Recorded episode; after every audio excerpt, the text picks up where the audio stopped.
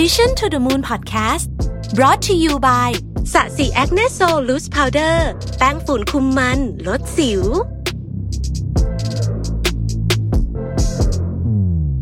สวัสดีครับ กลับมาพบกันอีกครั้งหนึ่งนะครับ ใน Mission to the Moon Saturday History นะครับ เรายังคงทำการ collab กับเพจ I'm from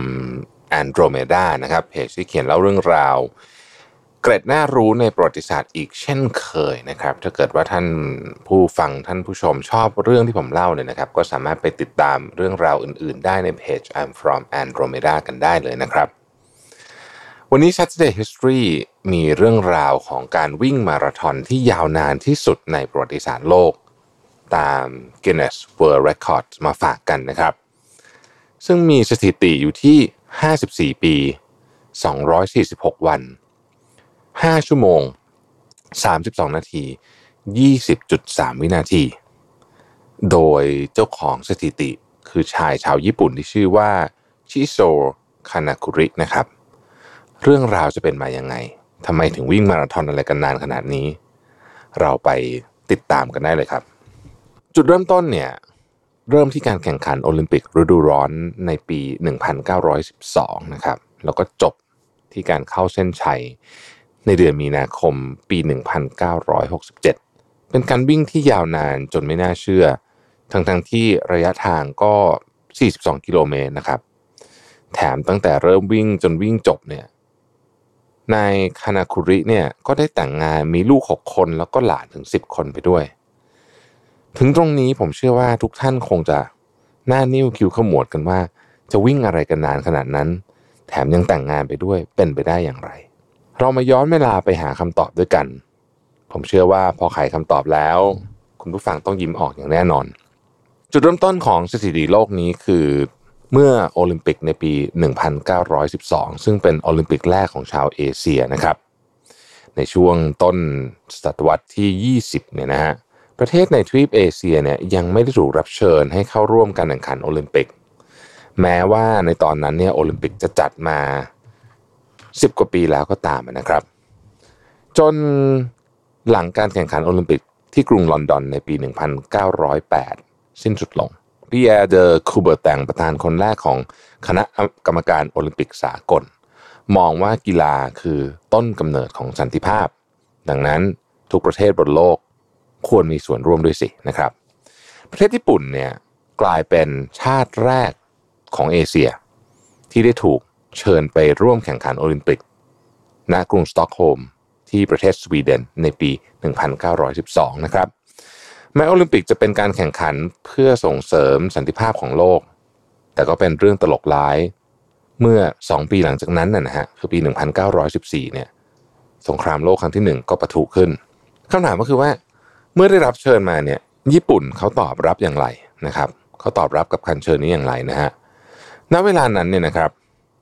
ร้อยกว่าปีที่แล้วเนี่ย ตอนนั้นชาวญี่ปุ่นเนี่ยยังไม่มี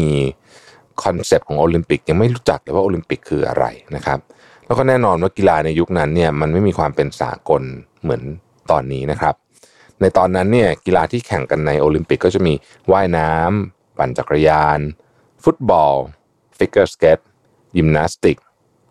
หรือลาครอสเป็นต้นทำนองนี้นะครับ ซึ่งกีฬาพวกนี้เนี่ยไม่ได้รับความนิยมในญี่ปุ่นเอาซะเลย คำว่ากีฬาในยุคนั้นที่ชาวญี่ปุ่นเข้าใจ ล้วนเป็นศิลปะการต่อสู้ทั้งสิ้น ไม่ว่าจะเป็นซูโม่เคนโด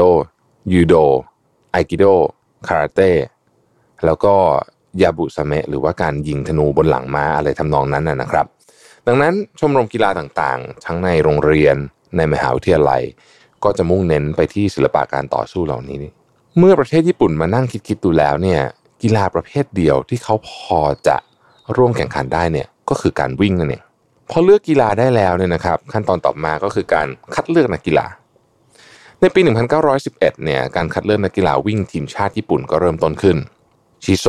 คานาคุริชายเจ้าของสถิติที่เรากำลังพูดถึงเนี่ยนะครับ ตอนนั้นเขาอายุ 20 ปี เป็นศิษย์เก่าโรงเรียนมัธยมปลายแห่งโตเกียว มีพรสวรรค์ในการวิ่งมาตั้งแต่ยังเด็ก และตัดสินใจเข้าแข่งขัน การคัดเลือกนักวิ่งมาราธอนในครั้งนั้นนะครับ ระยะทางในการแข่งขันคัดเลือกคือ 25 ไมล์ซึ่งก็น้อยกว่า ระยะทางของฟูลมาราธอนนิดหน่อยนะครับ 25 ไมล์เนี่ยมัน 40.2 กิโลนะครับ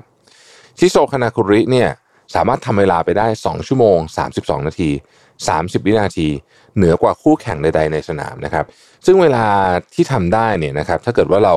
เทียบป็นหยัติยามาเป็นเวลาของฟูลมาราธอนเนี่ย ก็คงจะประมาณสัก 2 ชั่วโมง 40 นาที 2 ชั่วโมง 45 นาทีนะฮะ ก็ยังถือว่าเป็นเวลาที่ดีมาก เพราะว่านี่คือร้อยกว่าปีที่แล้ว ซึ่งสมัยนั้นเนี่ยยังไม่มีรองเท้ากีฬาที่มีแบบนี้ไม่มีรองเท้าที่มีคาร์บอนเพลทนะฮะแล้วก็นักวิทยาศาสตร์การกีฬายังไม่ก้าวหน้าขนาดนี้เนี่ยทำเวลาได้เท่านี้ก็ถือว่าเร็วมากแล้ว แล้วตอนนั้นญี่ปุ่นเองก็การวิ่งมาราธอนเนี่ย ก็ยังไม่ได้เป็นที่นิยมขนาดนี้ แต่ว่าปัจจุบันนี้ต้องให้ข้อมูลท่านผู้ชมต้องฟังนิดหนึ่งว่าเออญี่ปุ่นเนี่ยเป็นหนึ่งในชาติที่มีนักวิ่งมาราธอนตัวจี๊ดๆเนี่ยเยอะที่สุดในโลกเลยนะครับ ไม่นับประเทศที่เป็นที่ครองพวกเคนยาพวกนั้นนะสองสามประเทศนั้นที่ปกติยึดครองตำแหน่งหัวหัวอยู่เนี่ย ที่จะแทรกเข้าไปเนี่ยก็มีญี่ปุ่นนี่แหละนะครับ กลับมาที่เรื่องคุณคณาคุริของเรา คุณคณาคุริเนี่ยเขาเส้นชัยเป็นระดับหนึ่งก็จริงนะฮะแต่ว่าสิ่งที่เกิดขึ้นระหว่างการ แข่งขันก็คือเขาเกิดอาการเซแล้วก็อ่อนเพลีย เพราะว่าเขาไม่ได้ดื่มน้ำเลยก่อนลงแข่งนะครับทำไมเขาถึงไม่ดื่มน้ำตอนนั้นเนี่ยเขามีความเชื่อที่ต้องบอกว่าเป็นความเชื่อที่ผิดนะฮะว่า การดื่มน้ำก่อน หรือระหว่างแข่งขันจะทำให้เหนื่อยมากยิ่งขึ้น เนื่องจากน้ำทำให้มีเหงื่อไหลออกมา แล้วก็เหงื่อเนี่ยคือปัจจัยที่ทำให้เหนื่อยนะครับ ถึงการแข่งขันครั้งนี้จะชนะ แต่เรื่องความเชื่อผิดๆนี้กำลังจะทำลายคานาคุริในไม่ช้าโดยที่เขาไม่รู้ตัวนะครับ หลังจาก ได้นักกีฬาแล้วเนี่ยนะฮะหนึ่งปีต่อมาเนี่ยก็ได้เวลาเดินทางไปแข่งขันนะครับ ซึ่งการแข่งขันก็จัดขึ้นที่กรุงสต็อกโฮล์มเมืองหลวงของประเทศสวีเดนนะครับคานาคุริเนี่ยออกเดินทางพร้อมนักกีฬาอีกหนึ่งคน ผู้เชี่ยวชาญด้านพลาศึกษาหนึ่งคน และผู้จัดการทีมอีกหนึ่งคนนะครับ รวมเป็น 4 คนก็ถือว่าเป็นทีมเล็กๆกันนะครับ ทั้งหมดเนี่ยนั่งรถไฟสาย Trans Siberian ไปยุโรป แล้วก็ต่อรถไฟอีกหลายสายไปยังสวีเดนนะฮะแน่นอนว่าการเดินทางเนี่ยมันไม่ได้สะดวกสบายเหมือนทุกวันนี้นะฮะพวกเขาใช้เวลาเดินทาง 20 วันนะฮะนานมากเลยนะครับ หลายคนที่รู้จักรถไฟสาย Trans Siberian คงรู้ว่ามันเป็นการเดินทางที่โหดพอสมควร มันยาวนานนะฮะเหนื่อยอากาศหนาว ซึ่งเอาจริงๆแล้วเนี่ยก็ไม่ค่อยเหมาะกับนักกีฬาที่ต้องเตรียมร่างกายให้พร้อมไปแข่งสักเท่าไหร่นะฮะเท่านั้นยังไม่พอเนี่ย นักกีฬาเองก็เต็มไปด้วยความกดดันนะครับ เพราะว่าการแข่งขันครั้งนี้เนี่ยถือเป็นการแสดงเกียรติของประเทศญี่ปุ่นให้โลกรู้นะฮะแล้วทั้งสองคนก็รู้ดีว่าพวกเขาเนี่ยยังขาดประสบการณ์ในการวิ่ง ดังนั้นเมื่อใดที่รถไฟเนี่ยหยุดจอดแต่ละสถานีคานาคุริเนี่ยก็ออกไปวิ่งรอบๆรถไฟ จนกว่าเสียงสัญญาณเตือนรถไฟที่เป็นบูดเนี่ยดังขึ้นมาเนี่ยนะครับเขาก็จะวิ่งกลับมาขึ้นรถไฟ การเดินทางรถไฟยาวนานเนี่ยทำให้พวกเขาเนี่ย เริ่มออกอาการล้าและอ่อนเพลียนะครับ โชคร้ายก็มาเยือนอีกว่า ผู้จัดการทีมเนี่ยดันล้มป่วยทำให้คานาคุริเนี่ยต้องใช้เวลาเพื่อมาดูแลผู้จัดการก็เลยไม่ได้ซ้อมวิ่งอีกเลยนะครับ ตั้งแต่ประเภทกีฬาก็ไม่ค่อยจะเอื้อสักเท่าไหร่ การคัดเลือกก็จัดแข่งเพียงแค่หนึ่งปีก่อนแข่งเท่านั้น แล้วเวลาน้อยนิดในการซ้อมการเดินทางสุดแสนลำบากนะฮะทั้งหมดนี้ในที่สุดเนี่ยทีมญี่ปุ่นก็เดินทาง มาจนถึงวันแข่งขันจริง 14 กรกฎาคมปี 1912 นะครับ การแข่งขันวิ่งมาราธอนโอลิมปิกก็เริ่มต้นขึ้น วันนั้นอากาศร้อนมากๆ แถมคณะคุริเองก็แทบไม่ได้พักเลย หลังจากเดินทาง เขามายังจุดลงทะเบียน พร้อมกับนักวิ่งนานาชาติอีก 68 คนคณะคุริมองดูนักกีฬาคนอื่นๆนะฮะที่มาจากชาติอื่นๆเนี่ยนะครับ พวกเขาต่างสวมหมวกแล้วก็เอาผ้ามาพันศีรษะ หรือพยายามจิบน้ำเพื่อไม่ให้ร่างกายสูญเสียน้ำมากจนเกินไป ทุกคนเตรียมตัวให้พร้อมสำหรับการวิ่งภายใต้อากาศอันร้อนระอุนี้นะครับ ซึ่ง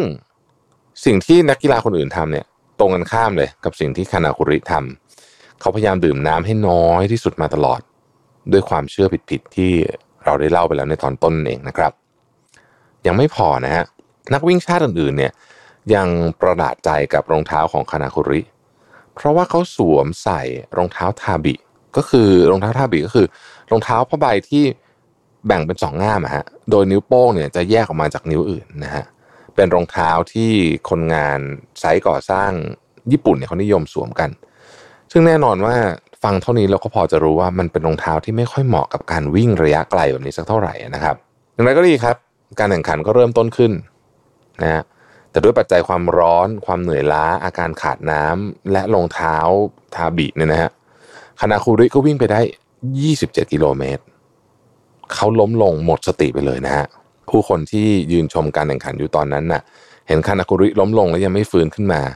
จึงช่วยกันรีบนำตัวคานาคุริเข้าไปที่บ้านพักของพวกเขา จริงๆ การวิ่งไม่จบ หรือที่เรียกว่า DNF เนี่ยนะฮะ ก็ไม่ได้เป็นเรื่องอะไรที่แปลก เพราะว่า ในการแข่งขันทั่วไปเนี่ยก็มีคนวิ่งไม่จบเยอะแยะนะครับในการแข่งขันวันนั้นนะฮะมีคนวิ่งจบครึ่งเดียวนั่นเองนะครับ ส่วนที่เหลือเนี่ยก็มีหลากหลายสาเหตุนะฮะต้องหยุดระหว่างทางนะฮะเนื่องจากอาจจะเหนื่อยล้าจากสภาพอากาศร้อนอาการบาดเจ็บนะครับนักวิ่งมาราธอนที่วิ่งกันปกติเนี่ยก็จะมีอยู่2อสาสาเหตุที่ทำให้ DNF ส่วนใหญ่ก็จะเป็นนี่แหละฮะ อาจจะวางแผนผิดใช้แรงเยอะเกินไปจนตอนหลังมันอ่อนเพลียอ่อนล้านะฮะหรือบางทีบาดเจ็บวิ่งวิ่งไปเนี่ยเนื่องจากรูทมาราธอนมันไม่ได้เป็นแบบเรียบเหมือนในสนามกีฬา เพราะฉะนั้นก็มีโอกาสที่จะบาดเจ็บได้เหมือนกันนะครับ แล้วก็มีอีกหลาย ๆ สาเหตุนะฮะแต่สิ่งที่คณะคุริทำแปลกไปจากคนอื่นก็คือว่า พอฟื้นขึ้นมาเนี่ยเขาหนีกลับไปเลยฮะไม่ยอมแจ้งคณะกรรมการเหมือนกับที่นักกีฬาคนอื่น ๆทำเจ้าหน้าที่จัดการแข่งขันเนี่ยก็พยายามหาตัวคณะคุริอยู่หลายวันนะครับ แล้วในที่สุดเนี่ยพวกเขาก็ระบุในการแข่งขันว่า นักกีฬาทีมชาติญี่ปุ่นคนแรกในประวัติศาสตร์โอลิมปิกนั้น หายตัวไปในประเทศสวีเดน เกิดอะไรขึ้นทำไมเขาถึงหายไปเลย โดยไม่แจ้งคณะกรรมการ ต้องอย่าลืมนะครับว่านี่คือโอลิมปิกครั้งแรกของประเทศญี่ปุ่น นักกีฬากดดันมาก เพราะต้องแบกชื่อเสียงของประเทศไว้คณะโคริรู้สึกว่าการไปแจ้งว่าวิ่งไม่จบเนี่ยมันเหมือนการประจานความอัปยศ ให้ทั่วโลกรู้ว่าประเทศญี่ปุ่นนั้นอ่อนแอ อีกอย่างเขาคิดว่าเขาเป็นผู้วิ่งคนเดียวที่วิ่งไม่จบ ชิโซคานาคุริเนี่ยนะครับและนักวิ่งอีกคนหนึ่งของญี่ปุ่นเนี่ยพร้อมกับทีมงานจึงกลับบ้านด้วยความรู้สึกล้มเหลวทางด้านของสื่อของญี่ปุ่นเนี่ยก็ได้วิพากษ์วิจารณ์นักกีฬาอย่างหนัก ทั้งทั้งที่ส่วนหนึ่งมันก็ไม่ใช่ความผิดของพวกเขาเลยด้วยซ้ำนะฮะมันมีปัจจัยต่างๆ มากมาย เช่น การเดินทางที่แสนยาวนาน สภาพอากาศนะฮะสภาพร่างกายต่างๆ รัฐบาลเองก็โดนตำหนิไม่แพ้กัน หนังสือพิมพ์ฉบับหนึ่งเขียนไว้ว่าเคนเนดีเคนแมคอาเธอร์เนี่ยนักวิ่งมาราธอนจากแอฟริกาใต้ เป็นผู้ชนะการแข่งขันมาราธอนโอลิมปิกในครั้งนี้แมคอาเธอร์ใช้เวลาซ้อมเตรียมตัว 3 ปี แต่ทีมชาติญี่ปุ่นกลับใช้เวลาซ้อมไม่กี่เดือน รัฐบาลไม่ควรส่งนักกีฬาไปแข่งต่างประเทศอีก นอกจากพวกเขา จะมุ่งมั่นจริงใจและมีความพร้อมที่สุดนะฮะคณะคุณริเห็นด้วยกับคำวิจารณ์ เขายังขาดความรู้เรื่องการเตรียมตัว อย่างการไม่ยอมกินน้ำและซ้อมน้อยเกินไป แต่คณะคุริก็ไม่ได้ยอมแพ้ เขาให้คำปฏิญาณกับเพื่อนๆนักกีฬาว่า ความล้มเหลวนี้จะนำมาซึ่งความสำเร็จ หลังจากเหตุการณ์ในปีนั้นนะฮะคณะคุริก็ยังคงมุ่งมั่นกับการแข่งขันโอลิมปิกครั้งต่อๆไปคานาคุริเลิกความคิดผิดๆอย่างการไม่ดื่มน้ำ แล้วก็ซ้อมอย่างเต็มที่นะครับอะไรที่เป็นศาสตร์ที่เอามาใช้ในการวิ่งเนี่ยก็นำมาใช้นะฮะเพื่อไม่ให้ญี่ปุ่นต้องเสียชื่ออีก แล้วเขาก็เตรียมพร้อมสำหรับการแข่งขันโอลิมปิกที่เบอร์ลินนะครับในปี 1916 แต่ว่าโชคร้ายครับ เพราะว่าดันมาเกิดสงครามโลกครั้งที่หนึ่งไปซะก่อนทำให้การแข่งขันโอลิมปิกครั้งนั้นเนี่ยต้องถูกยกเลิกไป อีก 4 ปีต่อมา 1920 จัดที่เบลเยียม คราวนี้เนี่ยคณาคุริในวัย 28 นะครับ จบการแข่งขันในอันดับที่ 16 เขาได้รับคำชมเป็นอย่างมากนะฮะในความพยายามของเขา ต่อมาอีก4ปีครับ 1924 ที่ฝรั่งเศส ครั้งนี้เนี่ยถือเป็นการแข่งมาราธอนโอลิมปิกครั้งสุดท้ายของเขา แต่น่าเสียดายที่เขาต้องออกจากการแข่งขันหลังจากหลังจากวิ่งไปครึ่งทาง เพราะว่ามีอาการบาดเจ็บนะฮะ ครั้งนี้เขาไม่ลืมนะครับ เขาไปแจ้งคณะกรรมการว่าเขาวิ่งไม่จบ ทีนี้หลายคนอาจจะบอกว่าอ้าวนี่ก็เป็นเส้นทางของนักกีฬาทีมชาติคนหนึ่งนะฮะแล้วไอ้มาราธอน 54 ปีอะไรเนี่ย มันมาจากไหนนะฮะเรื่องมันมีอยู่ว่าอย่างนี้ครับ ในปี 1967เนี่ยนะฮะก็มีงานฉลองครบรอบ 55 ปี ของงานโอลิมปิกที่สตอกโฮล์มซึ่งในครั้งนั้นเนี่ยนะครับ ก็มีการเชิญนักกีฬาที่เคยเข้าร่วมในการแข่งขันครั้งนั้นเนี่ยมาร่วมเฉลิมฉลองด้วยนะครับ แน่นอนว่าชิโซคานาคุริเนี่ยก็ได้รับเชิญไปด้วยเช่นกัน แต่ว่าเขาไม่ใช่นักกีฬาวัยหนุ่มอีกต่อไปแล้วนะฮะคานาคุริในตอนนั้นเนี่ยอายุ 75 ปี เมื่อคาณาคุริมาถึงสวีเดนเนี่ยนะฮะเขาก็ได้รับรู้ว่าเออตัวเองนี่โด่งดังมากในประเทศสวีเดนนะฮะในฐานะนักวิ่งมาราธอนที่หายไป นะครับในปี 1912นะครับคือตอนนั้นเนี่ยที่เขาหายไปเนี่ยนะฮะก็มีการประกาศชื่อเขาไปทั่วนะครับเพื่อตามหาเพราะว่าอยู่ดีนักกีฬาหายไป มันก็เป็นหน้าที่ของเจ้าภาพนะที่จะต้องตามหา โดยเจ้าภาพไม่รู้เลยครับว่าตัวคณะคุริเองเนี่ยก็ได้กลับประเทศไปนานแล้ว สมัยก่อนการสื่อสารอะไรมันก็ยังไม่ได้ดีแบบนี้นะครับสื่อมวลชนรวมถึงองค์กรต่างๆ ของประเทศสวีเดนเนี่ยได้ขอร้องให้คณะคุริเนี่ยทำบางอย่าง เพื่อเป็นการระดมทุนนะ ช่วยส่งทุนให้นักกีฬาในประเทศสวีเดนไปแข่งขันโอลิมปิกในปีถัดไปนะฮะที่เม็กซิโกนะครับบางอย่างที่ว่าก็คือว่าการวิ่งเข้าเส้นชัยของการวิ่งที่เขาวิ่งไม่จบเมื่อ 50 ปีที่แล้วให้สำเร็จนั่นเองคณะคุริตกลงทันที เขาดีใจมากที่จะได้ทำในสิ่งที่เขาฝังใจมาตลอด 54 ปี แน่นอนว่าเขาไม่ได้วิ่งต่อจากตอนนั้น เพราะก็อายุมากแล้ว แต่การวิ่งสั้นๆ ไม่กี่เมตร เพื่อเข้าเส้นชัยเนี่ยถูกจัดขึ้นมาอย่างพิเศษ แล้วการวิ่งก็เริ่มต้นนะฮะในวันที่ 14 กรกฎาคม ปี 1912 เนี่ย สิ้นสุดอย่างเป็นทางการนะครับ ในวันนั้นนี่เอง ผ่านมาทั้งสิ้น 54 ปี 245 วัน 5 ชั่วโมง 32 นาที แล้วก็ 20.3 วินาที หลังวิ่งจบเนี่ยเขาก็มีการแซวว่าเป็นการเดินทางที่ยาวนานมากเลยนะเนี่ย ระหว่างทางที่วิ่งมาราธอนเนี่ย แต่งงานมีลูกไปแล้ว 6 คนมีหลานไปแล้ว 10 คน จริง ๆ ก็เป็นเหตุการณ์ประวัติศาสตร์ที่ฟังแล้วก็อดจะอมยิ้มไม่ได้อีกเหตุการณ์หนึ่งนะครับ แต่มันก็ไม่ได้เป็นเรื่องขำๆซะทีเดียวนะฮะเพราะจริงๆแล้วเนี่ยคานาคุริเองเขาก็ได้ทิ้งมรดกบางอย่างไว้ด้วย ย้อนหลังกลับไปในปี 1920เนี่ยนะครับคานาคุริเนี่ยได้ร่วมจัดตั้งฮาโกเน่เอกิเด็นซึ่งเป็นการแข่งวิ่งที่โด่งดังที่สุดในประเทศญี่ปุ่นมาจนถึงปัจจุบัน เป็นการวิ่งผลัดระยะทาง 218 กิโลเมตร จากเมืองโตเกียว ไปยังภูเขาฮาโกเน่แล้วกลับมายังโตเกียว ดูจากระยะทางแล้วเนี่ยนอกจากจะต้องใช้ความอึดแล้วเนี่ยนักวิ่งเนี่ยนะครับยังต้องอาศัยความชำนาญในเส้นทางเหล่านี้ เพราะว่ามันเต็มไปด้วยเนินเขาและทางลาดชันนะครับ การแข่งขันนี้เนี่ยได้สร้างความนิยมแล้วก็วางรากฐานให้กับวงการวิ่งของญี่ปุ่น จนพัฒนามาเป็นอย่างที่ผมบอกประเทศระดับแนวหน้าของโลกได้ในตอนนี้นะฮะ งานวิ่งที่คานาคุริได้ร่วมจัดเนี่ยนะครับฮาโกเน่อิกิเดนเนี่ยนะฮะเป็นงานวิ่งที่โด่งดังมาก แล้วทีมนี้เนี่ยนะฮะเป็นทีมที่ต้องบอกว่าระดับโลกจริง ๆ เพราะว่าถ้าใครที่ชอบวิ่งแล้วก็ชอบซื้ออุปกรณ์เนี่ยคงจะรู้ว่าแบรนด์ดังอย่างไนกี้เนี่ยนะครับมีรองเท้ารุ่นพิเศษที่ต้องบอกว่าออกปุ๊บคนไปไปกว้านซื้อกันมาเนี่ยนะครับเพราะว่ามัน limited edition นะครับแทบทุกปีจะมีออกมา โดยเป็นรุ่นที่เป็นรุ่นใหม่ๆของ n นกี้เป็นรุ่นที่เป็นรุ่นวิ่งรุ่นท็อปของ n นกี้เนี่ยนะครับที่ชื่อว่า Ekiden นะฮะหรือว่าเป็น Ekiden Edition ก็ได้นะครับใครที่ในสมัยที่เดินทางไปญี่ปุ่นได้เนี่ยนะฮะยังไม่มีโควิดเนี่ยคนจะต้องไปกวาดไอ้ Ekiden เนี่ยกลับมา เพราะว่าเป็นรุ่นที่เขาสะสมกันนะครับ เรื่องของคานาคุริเนี่ยนะฮะทำให้ญี่ปุ่นเนี่ยกลายเป็นประเทศที่ทุกวันนี้เนี่ยนะฮะผลิตนักวิ่งมาราธอน ระดับโลกที่เรียกว่าเป็นอิลิทเนี่ยออกมามากมายนะครับ แล้วก็ทำให้ชาวญี่ปุ่นเนี่ยหันมาสนใจการวิ่งมาราธอนมากขึ้นนะครับชิโซคานาคุริเนี่ยเสียชีวิตในปี 1983 ด้วยวัย 92 ปี และถูกขนานนามว่าเป็นบิดาแห่งการวิ่งมาราธอนของญี่ปุ่นนะครับ เรื่องราวของเขาก็น่าสนใจแล้วก็ผมคิดว่า เรื่องที่เกี่ยวข้องกับการวิ่งมาราธอนเนี่ยนะฮะมัน มีมุมที่สร้างแรงบันดาลใจให้กับผู้คนได้เยอะมาก แล้วผมอยากชวนทุกคนนะครับว่า ถ้ามีโอกาสสักครั้งหนึ่งนะฮะลองตั้งใจ ซ้อมเพื่อไปวิ่งมาราธอนการวิ่งมาราธอนมันไม่ใช่แค่การวิ่งนะสำหรับผมในการวิ่งมาราธอนเนี่ย มันเหมือนกับการค้นหาตัวเอง ถ้าคุณอยากจะมีชีวิตใหม่นะทางที่ง่ายที่สุดทางหนึ่ง คือการไปวิ่งมาราธอนขอบคุณที่ติดตาม Saturday History นะครับเราพบกันใหม่ในสัปดาห์หน้า สวัสดีครับ Mission to the Moon Podcast Presented by SASI Acne Sol แป้งฝุ่นคุมมันลดสิว